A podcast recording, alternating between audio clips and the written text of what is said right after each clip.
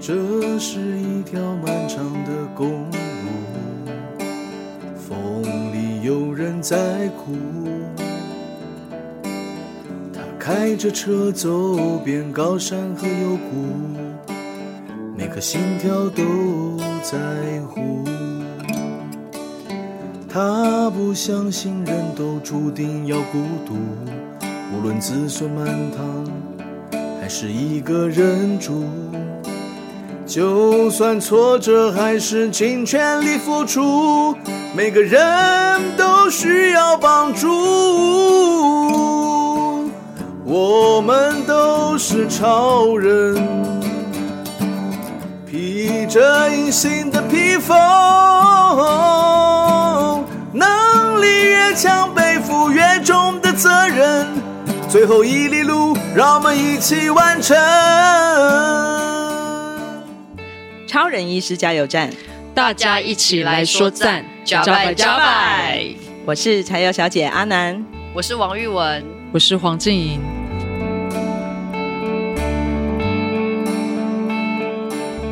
那今天为什么会请到这两位特别来宾呢？主要是因为我们的王玉文，也就是我们生活在东海岸有十几年的艺术家哦。嗯嗯。然后静莹呢，这次呢是玉文，这次我们在东莞处的一个展览的策展人。对，嗯，但两位应该是已经认识很久了吧？嗯，应该有认识八年了吧，八九年了。二零一五年的时候认识的。二零一五年。对，我觉得蛮幸运的，是因为就是我跟玉文不是呃，虽然说我们最初的认识是因为。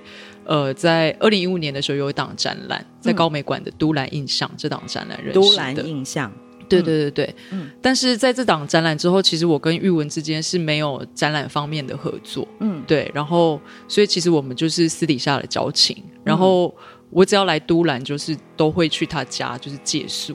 哦，所以静怡，你不是住在台东的？对对，我不是住在台东，嗯、我住在屏东。你从屏东过来？对。嗯嗯嗯嗯。那在屏东在做什么？诶，我目前在屏东是担任国中的美术老师，然后我同时也在呃台南艺术大学修博士学程这样子。那这个展览的题目，我们策展人介绍一下。呃，这个展览的题目啊，其实是也是跟艺术家就是呃共同商议出来的。对，嗯、就是呃本来玉文他已经有定好题目，叫做呃影子下的清澈。对，那这个、嗯、这个这个。这这几个字其实有一个身体经验了，我觉得待会可以请玉文来分享一下为什么叫做影子下的清澈。对，嗯、然后只是因为我觉得就是呃，玉文这一次的一个创作，它其实是集中针对一条溪流，嗯、然后在这条溪流里面的就是不同的一个身体经验，嗯，跟对于这个溪流本身环境的观察，然后所所开始的这样子的一个计划，然后所以我我就觉得就是还是要把这个溪流的名字。让它可以被凸显出来，嗯，对，所以我们后来就决定叫做七里溪野视，嗯，对，那这个野视就是野外的野，然后视觉的视，但是其实它也有个就是七里溪野视什么什么的那种野视这样。的，也是七里也是啦，对，也是啦，嗯哼哼，所以其实呃，七里溪在哪里啊？七里溪在隆昌的北边一点。隆昌又在哪里呢？哦，我我是住在隆昌，嗯，隆昌部落的南边一点。好的，非常的精准，那是在几 K？台十一线几 K？一三八点一三八点五 K，哎，真的很准确哈，真的。对，其实我们生活在东海岸的朋友啊，应该都很习惯了依照这个公路的 K 数去记地址，对不对？嗯，对，你真的要去按照地址用 Google Map 去找，往往还找不到呢。对，尤其开车的时候，一定是记，哎，你家到底在几 K？对。连邮差都会打电话问我说：“你家到底是几？”哇塞！所以从一开始到台东就住在这里吗？没有，一开始在一开始刚到台东是在呃台东铁道艺术村驻村。嗯，在二零零五年的时候。嗯，然后后来是驻村结束以后，有在关山找到一个工作。嗯，然后所以又住关山，又住了一年。哦，当时只是为了一个驻村的计划而来。对对对对，对，所以并没有打算常住的。没有没有，当时住村好像也只住，嗯、原本是说住六个月，嗯，然后后来就觉得很喜欢，我就再跟他多延两个月，对，然后后来就就是想尽办法想说，要找工作，然后就想说有什么工作，然后反正就朋友介绍，就在关山，嗯，就是刚好有一个儿童才艺班的工作。为什么那时候你很喜欢台东？喜欢什么？喜欢什么？就是在台东就感觉什么东西都很大，天空也很大，山也很大，海也很大。树也很大，就是就很舒服啊，就看出去就是很宽阔。哦、这个尺度听起来，等一下会跟你的作品有很大的关系哦。所以玉文，你是哪里人？我是台北人哦。因为小时候虽然住在台北，但是就是、嗯、就是会跟就是阿姨舅舅们，嗯，就是大家会一起出去玩，每个礼拜六日哦，每个礼拜啊，对对，就跟我外公外婆，就是全家就是一大家一口气就开好几台车，嗯，就带着。每个人都带着全家大小，嗯，出去，然后可能就去，呃，去一个有有时候是去一条溪，嗯，然后就就是或者是海边，或者是芙蓉海水浴场，然后或者是，对，反正反正就是去一个自然的地方，然后就是男人们就去钓鱼，然后那个妈妈阿姨们就会在那边开始煮东西啊，嗯，然后就是煮三餐啊，中间还会间杂的一些。小小甜点啊，一下绿豆汤，一下什么汤？哇塞，嗯，准备很多锅碗瓢盆，嗯，对对对，然后小朋友们就是在旁边玩，所以就奠定了你生活在野野溪野郊的基础，是吗？嗯，所以小时候就有这个野视的能力了啦。哦，也是啦，也是。好，我们倒带回来。刚刚静怡你提到，原来呃玉文这次展览的名称叫做“影子下的清澈”。对，嗯，这句话好诗意哦。对啊，对啊，影子下的清澈，不是影子看起来不就黑黑的吗？为什么会特别清澈呢？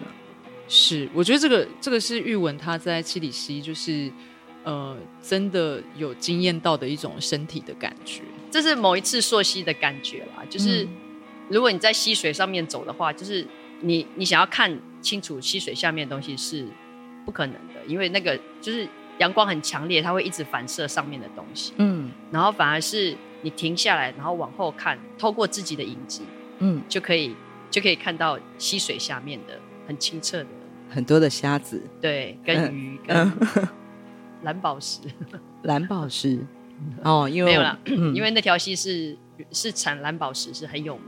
哦，我们都兰山的这个蓝宝石。对，但是我、嗯、我很努力找，没有。你没有发现过？你发现很多鱼虾，但是没有发现蓝宝石。对对对，嗯、然后、嗯、对啊，然后我那时候就有一种感觉，我觉得这个跟创作有一点我说不出来的相似的感觉。前面看就是你这样看，然后你根本就看不清楚你想要看的东西，但是你是停下来，回过身，然后透过自己的影子。然后你才可以看清楚底下的，就是这条溪水里头有什么这样。其实我第一次听到玉文他形容这件事的时候，我是呃蛮有感觉的。对，因为其实我也跟他去走了几次七里溪，不管是晚上或是白天。对，然后呃，我觉得他刚才形容的那个影子下的清澈啊，就是我觉得他一定是存在着某一个瞬间，他有他有被这件事情打动，就是突然看见了。就是原来是这个关系，就是我必须要身体置身在溪水中，然后好像有一个身体跟这个河流的关系是是非常贴近跟重叠在一起的，我才能够有那个看见。对，然后所以那个时候我是把就是他的溪流跟他的身体感，然后还有他的这个呃眼睛看出去的这样子的一个视野，把它当做这一次展览的就是三个焦点这样子。哪三个焦点？呃，就是溪流本身，嗯、七里溪本身作为一个主角，对。嗯、然后另外一个就是他自己的一个身体感，嗯，对，就是说他在溪流里面所累积下来的，包含是对于这个溪流怎么走啊，然后这个溪流的环境，嗯、这个溪流本身，呃，可能会 可能会有什么样子的一个一个地貌或者是气候上的变化，这些东西全部全部都烙印在他的身体里。嗯，对。然后另外一个部分就是看见这件事情。嗯，对。因为其实七里溪在白天跟夜晚它的样子很不一样。那也当然也包含他刚才讲的，就是关于阳光的反射，嗯、关于溪流的空气，对。然后风啊，或者是所有的植物这些眼眼印印之下的一种看见。嗯，对，所以我就把这三个东西当做这次展览想要凸显的一个焦点。你这样的描述让我想到，呃，那天我们在一起看画的时候啊，嗯、呃，因为玉文有一个创作的技法是磨纸，嗯、就是很多层很多层的这个宣纸，一叠一叠一层一层的这样的交叠上去之后，你再磨磨出你想要呈现的一些线条或是形状。嗯，对，好像每一层磨，每一个每一每一个磨开的那个过程，都在看到一个不同的不同的看见。嗯。嗯、是的，有点这种感觉。嗯嗯，而且好像这个累积本身，他会看见自己的看见。嗯，对，最后是作品作品形成的时刻，这样子。就是模子这一系列来讲，我会觉得，就是每一次好像就是很惊喜。嗯，我根本没有，我根本不晓得他磨出来会是什么样子。讲直接一点，就是他被他自己的看见这件事情惊喜到。那天我们在看这个。所有事物的主角，这样这个系列的作品的时候啊，你知道说，其实你在旅行，或是当你在做，你不是用素描的方式，你是记录下你记忆中，或是你看到那个时候的颜色，你的笔记里面记的是颜色这件事情。应该是说，我觉得，我觉得，呃，我觉得这一系列，嗯，我好像在收集颜色，就是好像我在，例如说，我看到了这个东西，这个。这个这个地方，或是这个风景，然后我感觉很很喜欢，然后我就会我就会把旁边的颜色记起来，溪里面有什么东西，什么颜色，可能刚好一个一个蜻蜓飞过去，或一个闪一些蓝绿色，然后也把它记下来。刚好在这六张作品里面有六种动物，对对对对对，这六种动物都是七里溪里的动物吗？都是都是，玉文其实从以前认识你看你的作品到现在啊，嗯，好多小动物，偶尔有有人类，但是动物都多过于人类的存在。为什么你你的你就会特别呃对动物这样的形象或是这样的主角特别着迷吗？我会去看他们在干嘛，在干嘛？对，嗯，我觉得他们看他们在干嘛，就是说就是有看过有看过有一个好酷的哦。有一个有一个瞎子，他就拿了，他就拿了一片叶子，他就用那个夹子就夹了一片叶子，嗯，然后我就想说他夹这片叶子干嘛？然后他最后是推推推推到一个石头缝的中间里面啦，然后就拿那个他就那个夹，然后叶子这样遮着自己，什么意思？隐身术？哦哦哦，所以它是用来保护自己的，或者是说像。对啊，就是让人家不要看到啊，因为你也有你也有画动画啊，对，你也画绘本，嗯，你也做各种不同的媒材的尝试，嗯，对。但是似乎我记得我看过的主角大部分都是动物，你是跟人类不好吗？我觉得也许对他来说，他会这么喜欢动物，是因为动物有很多很多不同的形状。哦，也是对，然后人的形状很无聊，哦、高啊，然后造型千变万化，嗯，对，嗯，然后，而且这些动物都都跟环境有有可能，相较于我们人跟环境的关系更、嗯、更为是交交交互在一起的，嗯，嗯，比如说可能，比如说像他刚才讲的那个保护色，嗯，或者说在环境里面它形成什么样的一个状态，嗯、对，好像是比较深的，可以跟这整个背景是。是是交织在一起的，对，因为他画画面上其实有时候也会出现人，嗯，可是那个人就会是一个呃人的轮廓而已。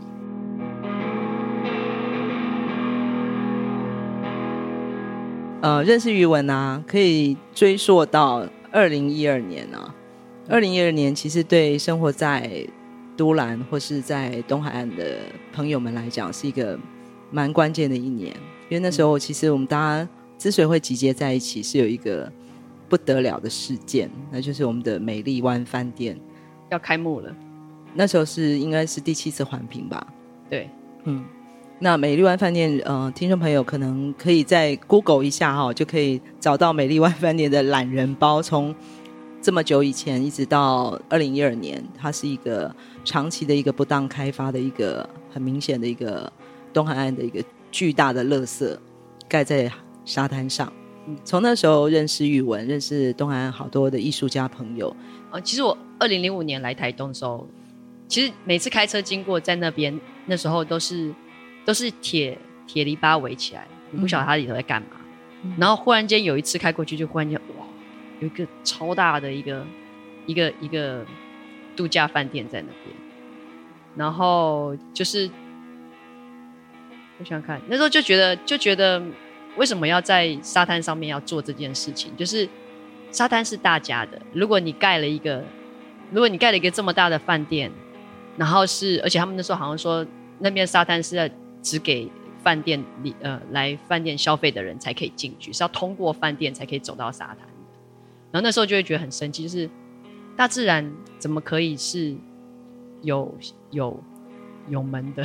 那时候没有想那么多，也不是一起来抗议，没有。那时候是觉得说，好像它就要开幕了，我们就来享受一下最后的沙滩，有一种很很悲观的一种。不用门票的时候，对，不用门票的时候，然后就是住在那边，然后就大家聚在一起，就是越来越多人下来，中间就开始在讨论说，我们我们在这边，好像就是我们应该要就是想一个方法来抗议，嗯，就是我们不满这件事情，但是我们应该要有一个。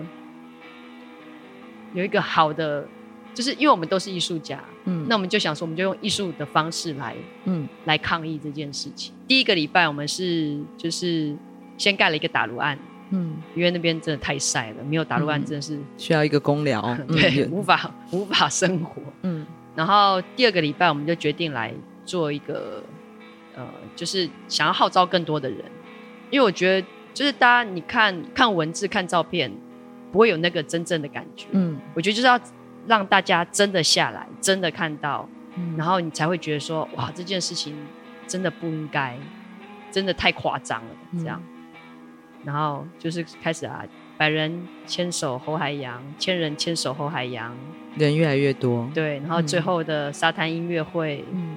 对啊就这样，比较巧合的是，就是二零一三年的时候，我那时候有也有策划另一个展览，嗯，然后那个时候其实是有约了爱情来参展，嗯、对，饶爱情，对，嗯、然后我记得那个时候就是在布展的时候，我其实都会希望艺术家可以到现场，嗯、就是跟我们大家一起工作这样子，嗯，然后我打电话给他两三次，嗯，他他都在走路的过程，然后我一开始搞不懂，因为他我每次打给他，他就说他在走路，嗯，然后又匆匆挂了。后来我才知道，原来是从真正在走路，没有错，是从三元湾那边走路到总统府。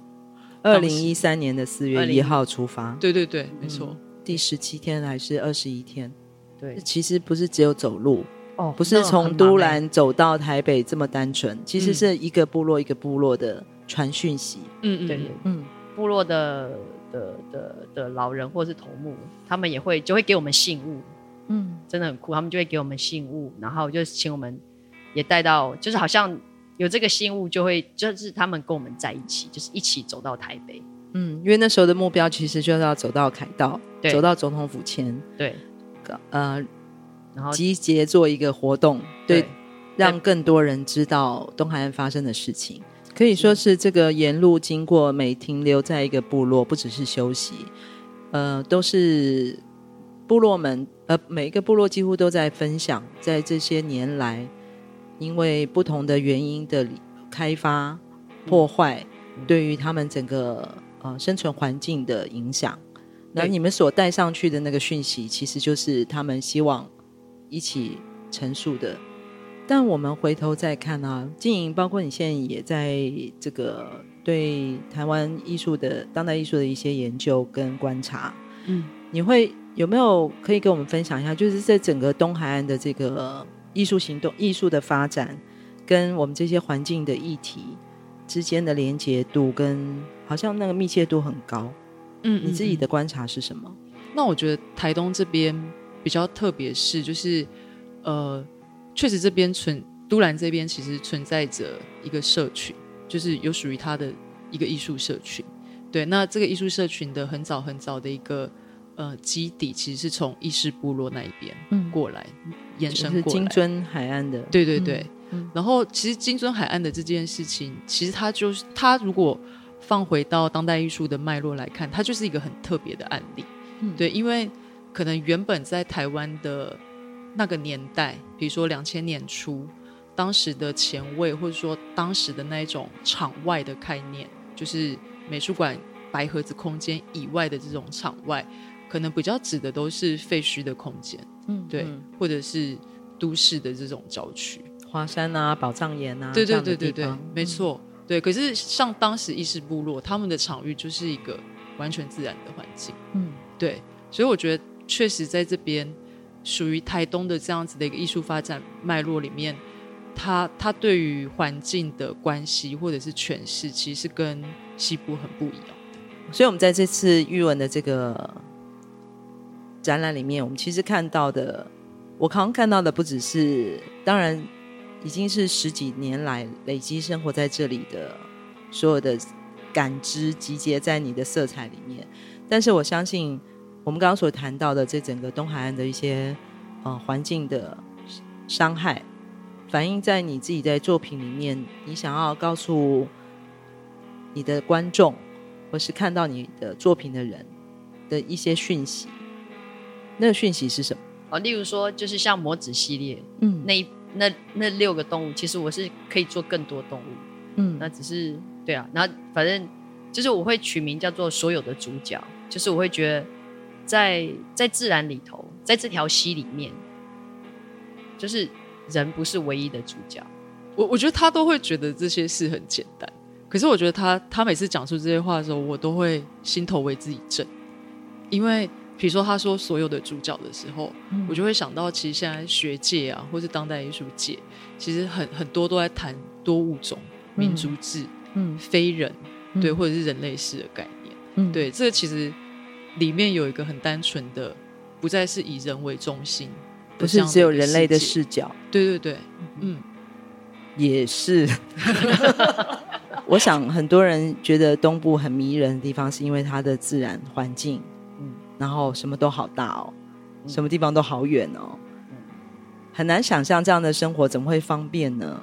这样的生活容易吗？我的问题就在这里。哦，我觉得。呃，我觉得给创作者来讲是一个很好的一个很好的一个地方，嗯，就是因为旁边没有其他的干扰，嗯，就例如说我住的地方旁边根本没有邻居，都是田，都不会干扰到别人，嗯、然后就是想做什么就做什么，这应该是很多艺术家很向往的一种工作环境，对不对？对。可是静莹你自己西部东部这样跑来跑去哦，嗯，你看到的，比如说你常在。玉文家打尖嘛，哈，嗯，对，你观察到的这个东部的艺术家的创作环境跟生活环境啊，嗯、呃，有什么不一样吗？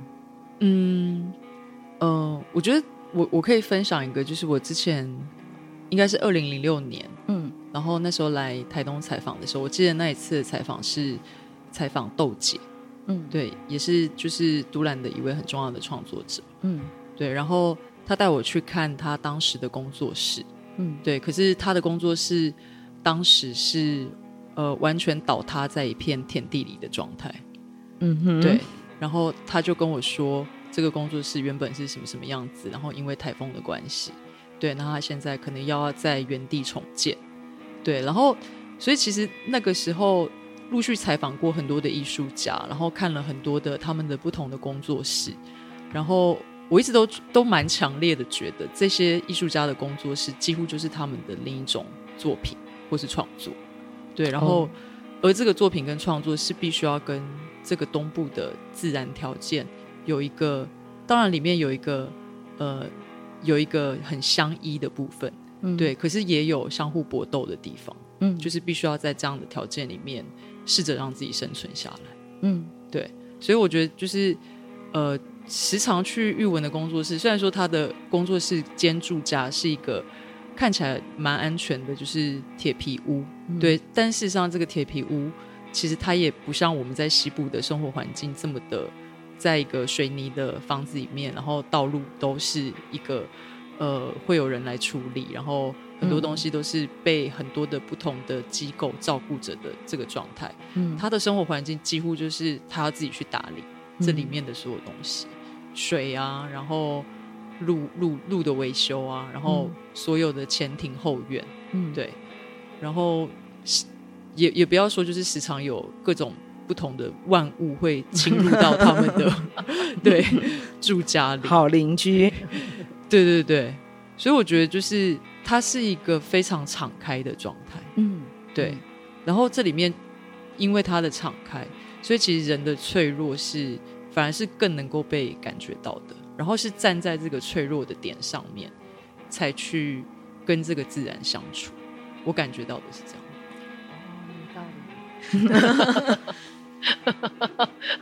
就是我会觉得，对他，我我刚才讲说，我觉得好有道理。就是我觉得，就是在这种状态下，你就会觉得自己很渺小。嗯，因为那个台风的威力，嗯，或者不用台风，像现在冬天北风的威力，嗯，东北季风，对，就已经，你就会觉得哇，真的是已经无法，就是人是这么渺小。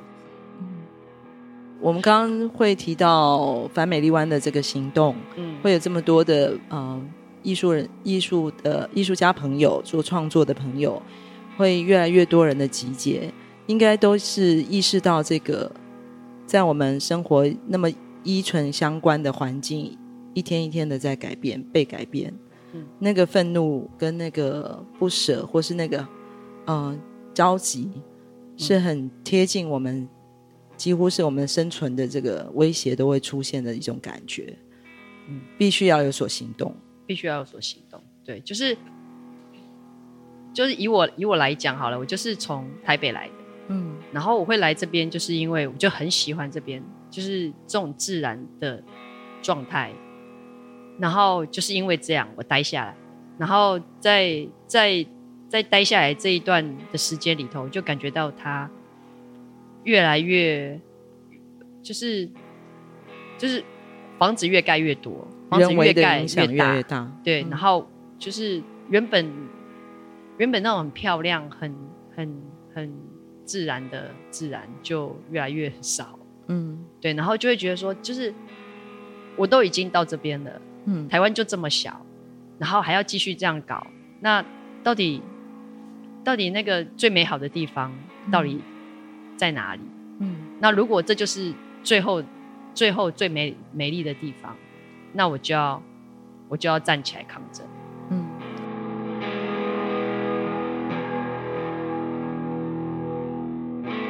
当我们提到这次的展览，你会有这么大量的这个思考在这条溪流上面，跟这段这两三年来的疫情有相当的关系。嗯嗯，因为这两三年来。哪也去不了，我觉得也是一个很好的，就是就会觉得根本就不需要离开啊，我旁边就这么漂亮了，我就花更多的时间去了解我住的地方的旁边，嗯哼，对啊，所以才开始这一系列，这这条溪流的探索，对，对对，从上游、中游到下游，对，嗯，然后这条溪真的是很多很美丽的地方，它的、嗯、它的。嗯，就是每一个每一个区段都很不一样，嗯，就集结在这么小的一个溪流，它就有也有峡谷，也有瀑布，也有也有很大的石头，很大的石头，嗯，超大的石头，嗯，疫情的关系嘛，所以嗯，就是会反而是返回到更关注自己身边的一些事情。所以在这次的创作的这个媒材上面呢、啊，除了绘画，还有我们刚刚讲的这个模纸系列，嗯、然后也有陶的系列。嗯，陶的系列这这个作品的呃来源是因为也是这边的土吗？哦，不是，那个是吃土啊，嗯、因为那会做那一系列就是呃，就是晚上我们在抓虾的时候，嗯，然后就是巴鲁另外一个艺术家，他就西班牙艺术家，对，他就从。黑黑的溪水里头，就忽然间抓起来，就是哦，很很很恐怖的画面，很像异形的东西。就是他就抓起来一个黑黑的东西，然后黑就是这样一直乱甩，然后就一直抓，这样是蛇吗？不是蛇，是从水里头抓起来的东西。嗯嗯嗯，然后，然后我看到，然后我就我就过去陪他一起，然后我们两个就在那边七手八脚一直抓，然后，但他他最后就逃掉。那是我第一次看到，呃，溪里面的鲈鳗，鲈鳗，鲈鳗很大只。很是真正很大只，不是我眼睛看的大只，真正很大只。嗯，然后后来就是后来就真的有用钓的方式钓到了鲈鳗，我们就烤来吃，嗯、然后就很好吃。就是我就是第一次把鱼吃的这么干净，嗯，然后就看到就是就吃的很干净，以后就看到那一节一节的骨头，嗯，然后我就就觉得这骨头好神奇哦，怎么这么有力量？嗯，就是它这样一节一节就很有力量，可以这样转来转去、扭来扭去这样。然后，然后吃完那天晚上在睡觉的时候，想说：哇，我好想要做一个，好想做一个，就是野生卢曼哦。我觉得这个卢曼一定要跟漂流木有关系。嗯，可能是漂流木的形状或怎么样。然后我就在想说，我很想要用陶跟漂流木来做这个，来做做一件作品，对，嗯、来做关于卢曼的作品。嗯，然后。所以我才会把。然后为什么不是用七里溪的土？是因为我想要他看一眼就知道是一个骨头。嗯，所以我用的是瓷土，就是我要那个白色。对，嗯，对，对，就是这样。我要讲的鲈鳗就是这样。对啊。但是你其实你那件作品等于是把卢曼的那个脊椎骨吧，对，骨头放很大嘛，那个比例应该讲是放大的。放很大。对，听众朋友可以可以想象一下，其实那件作品我觉得很美。它是一节一节的这样接上去，但是透过漂流木的枝干嘛，你好像是用枝干组装在一起，组装在一起的。对，我自己在做的时候，我就觉得很好玩，因为我可以自己去组装、扭动它。嗯，就是它可以转，它可以前后转、上下转、左右转，还是真的是可以是像一个卢曼一样，就是它是可以这样一节一节的动。嗯，反倒是因为可能是这样的比例，让我刚。听你讲那条你跟巴鲁都没有抓住的那条大卢曼的力量哦，嗯嗯，放大了那个力量的感觉，因为那个尺寸的不同，嗯，对，感受到哇，原来它的生物的结构这么的精精巧，对，但却这么有力量，嗯，我觉得可能是因为他讲鲁曼的时候，其实就是一直想到周族的很多那个，因为周族的神话里面有一个大鲈鳗，嗯、对，哎，然后就是。呃，那个大鲁曼的故事是，就是在周族的创世神话里面，本来是他们是住在阿里阿里阿里山，哎，应该是玉山跟阿里山比较下缘的地方。可是后来因为有一条很大的鲁曼堵住了溪水，所以就水就淹上去了。对，然后后来其实是一条螃蟹去夹了卢曼的肚子，嗯，然后卢曼很痛，然后一个翻身，水才又流下来。嗯，这是创世神话里面。有的一个小情节，这样子，一条小小的七里溪就已经可以让你想到了卢曼 创世神话，创世神话真的了不起啊！所以刚刚我们一直在讲那个大跟小，然后在玉文的画面里面，这些主角好大哦，就是我们非人类的部分，对，在你面前是呈现出来又庞大又有力量，嗯。又精彩的，又很漂亮。嗯，刚好疫情这两年呢、啊，就也在西部，就是有参与一个跟河流有关的一个展览。对，就是曾文熙的一千个名字。嗯，对。然后，呃，因为曾曾文溪跟七里溪比起来，它的尺幅其实非常的庞大。嗯、对，是从阿里山，然后流经就是中游的这个去流的地带，然后是平埔族的领域，然后直到下游这样子。对，然后，呃。我们我们在上游的一个一个踏查，其实是跟着猎人大哥一起走到就是曾文溪的一个源头，嗯、试着去找曾文溪的源头。对，然后呃，发现这些源头其实都会是有点像是七里溪的状态。嗯，对，就是它其实是一个看起来不这么壮观，然后一个潺潺的一个一个小的，就是水源地，对，水源的一个一个。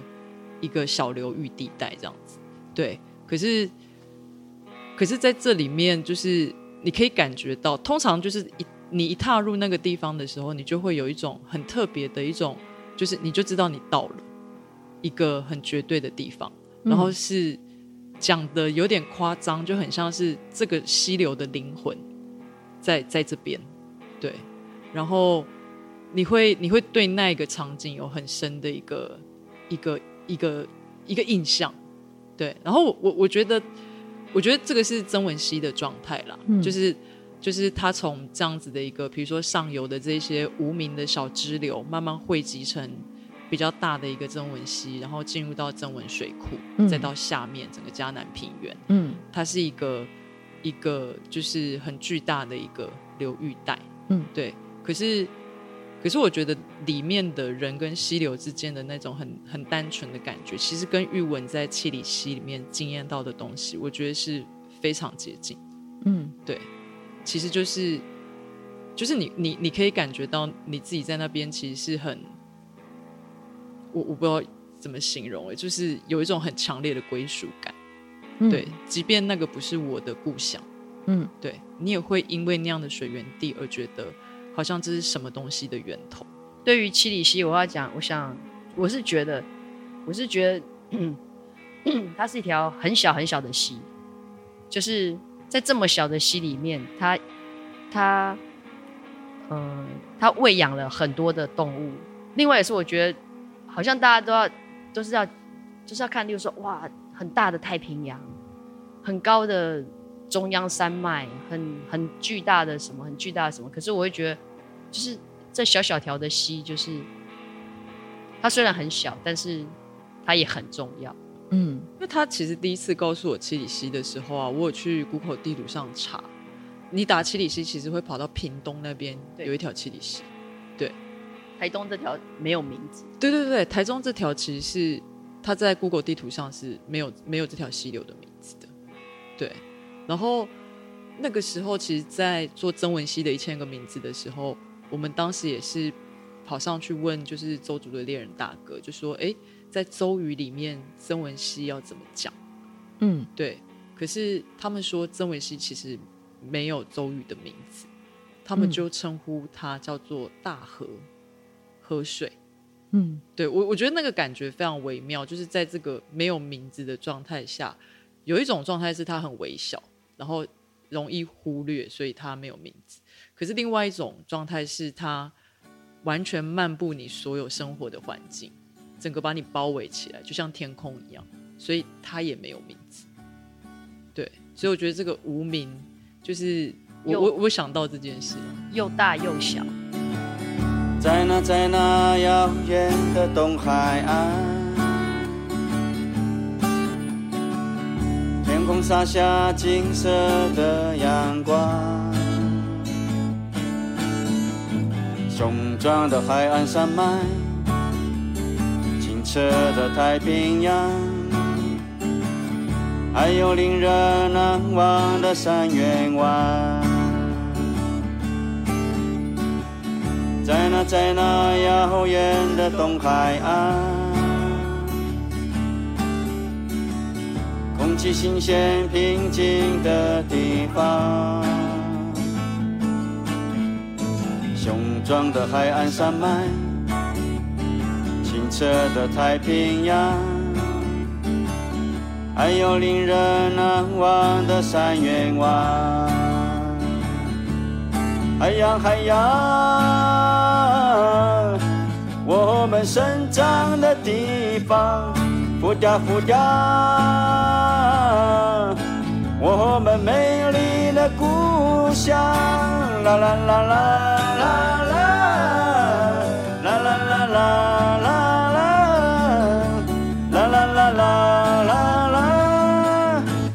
浮雕，浮雕。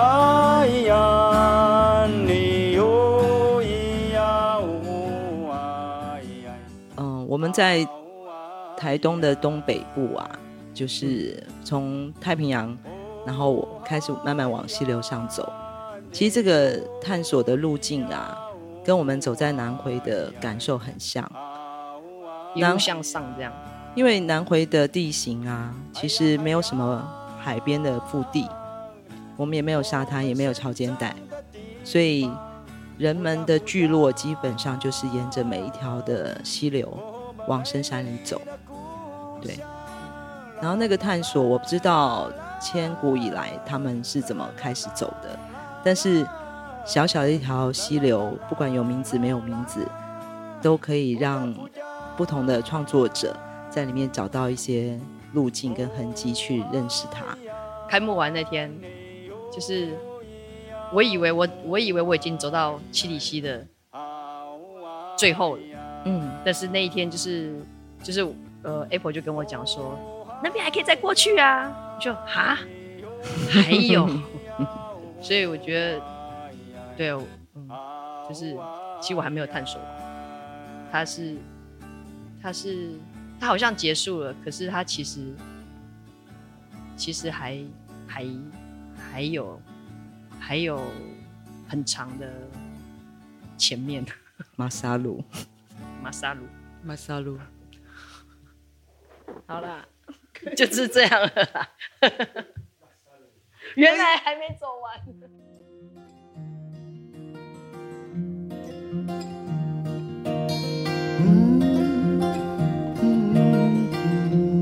从屏东到台东这条南回公路上，有一间超人医师加油站。二十四小时不打烊，我们在这里与你一起分享公路上的故事。本节目是由医疗财团法人南回基金会制作，欢迎大家多多分享，以及在我们的节目下留言，或者写信到 s e r v i c e at 四一四一点 o r g 点 t w，关注我们的粉丝专业或者官网 triple w 点四一四一点 o r g 点 t w。我们下周见。我的部落，就是我自己。